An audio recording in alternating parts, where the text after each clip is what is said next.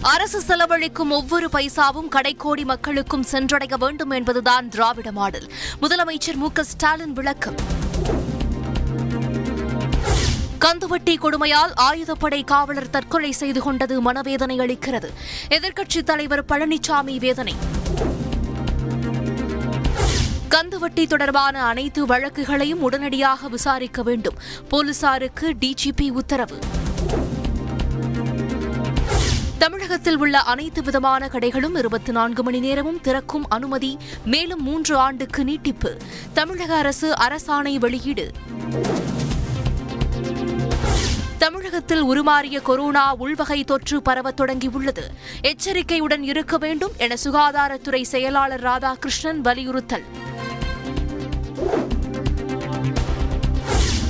நீர்வழி ஆக்கிரமிப்பு இடங்களுக்கு பட்டா வழங்க முடியாது. நிச்சயம் அகற்றப்படும் என நீர்வளத்துறை அமைச்சர் துரைமுருகன் எச்சரிக்கை. பொறியியல் சேர்க்கைக்கு ஜூன் இருபது முதல் ஜூலை பத்தொன்பதாம் தேதி வரை ஆன்லைனில் விண்ணப்பிக்கலாம். உயர்கல்வித்துறை அமைச்சர் பொன்முடி அறிவிப்பு.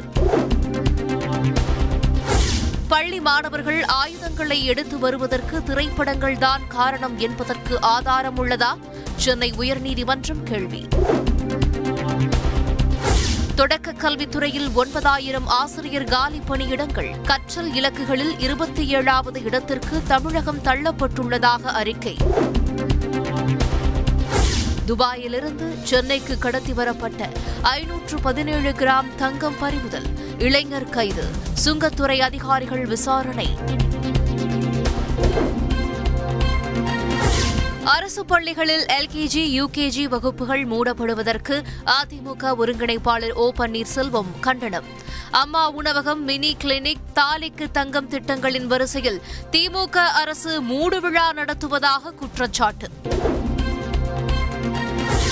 மழலையர் வகுப்புகள் அங்கன்வாடிகளில் நடத்தப்படும் என்ற அறிவிப்பை ஏற்றுக்கொள்ள முடியாது. பாமக தலைவர் அன்புமணி ராமதாஸ் எதிர்ப்பு. ஆதீனங்கள் மக்களை பிளவுபடுத்தும் வகையில் பேசக்கூடாது. நாடாளுமன்ற உறுப்பினர் திருநாவுக்கரசர் வலியுறுத்தல். சிதம்பரம் கோயிலில் ஆய்வு செய்வதற்கு தீட்சிதர்கள் தொடர்ந்து எதிர்ப்பு. இரண்டாவது நாளாக அதிகாரிகள் குழு திரும்பிச் சென்றனர். சிதம்பரம் நடராஜர் கோயிலில் அதிகாரிகளை தடுத்த தீட்சிதர்களை கண்டித்து மார்க்சிஸ்ட் கட்சியினர் போராட்டம். போலீசாருடன் தள்ளுமுள்ளு ஏற்பட்டதால் பரபரப்பு.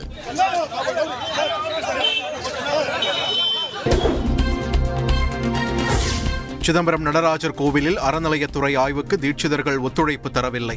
ஆணையரிடம் அறிக்கை சமர்ப்பிக்கப்படும் என மாவட்ட வருவாய் அலுவலர் தகவல்.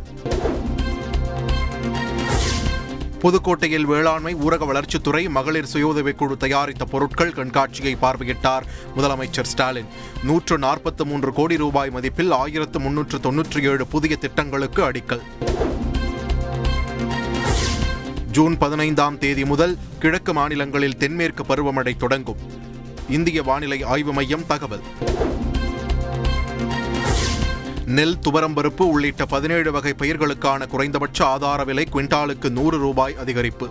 பிரதமர் நரேந்திர மோடி தலைமையில் நடந்த மத்திய அமைச்சரவை கூட்டத்தில் ஒப்புதல். கோவை மாவட்டம் மேட்டுப்பாளையம் அருகே குடியிருப்பு பகுதியில் சுற்றித் திரியும் காட்டு யானைகள். பகல் நேரங்களிலேயே உலா வருவதால் மக்கள் அச்சம்.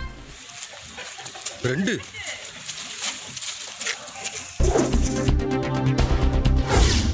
வங்கிகளுக்கு ரிசர்வ் வங்கி வழங்கும் கடனுக்கான வட்டி விகிதம் நான்கு புள்ளி ஒன்பது பூஜ்ஜியம் சதவீதமாக அதிகரிப்பு. தனிநபர் கடன் உள்ளிட்ட வங்கிக் கடன்களுக்கான வட்டி விகிதம் உயரும். ரஷ்யா உக்ரைன் போர் விலையேற்றத்தை உலகமயமாக்கிவிட்டது. ரிசர்வ் வங்கி ஆளுநர் சக்தி காந்த தாஸ் விளக்கம். இந்திய கிரிக்கெட் மகளிர் அணியின் ஒருநாள் மற்றும் டெஸ்ட் கேப்டன் மித்தாலி ராஜ் ஓய்வு. அனைத்து வகையான சர்வதேச கிரிக்கெட்டில் இருந்தும் ஓய்வு பெறுவதாக அறிவிப்பு.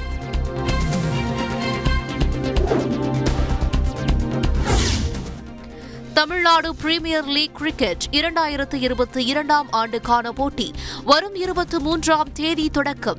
வீரர்கள் பட்டியலை வெளியிட்டது சேபாக் சூப்பர் கில்லிஸ் அணி.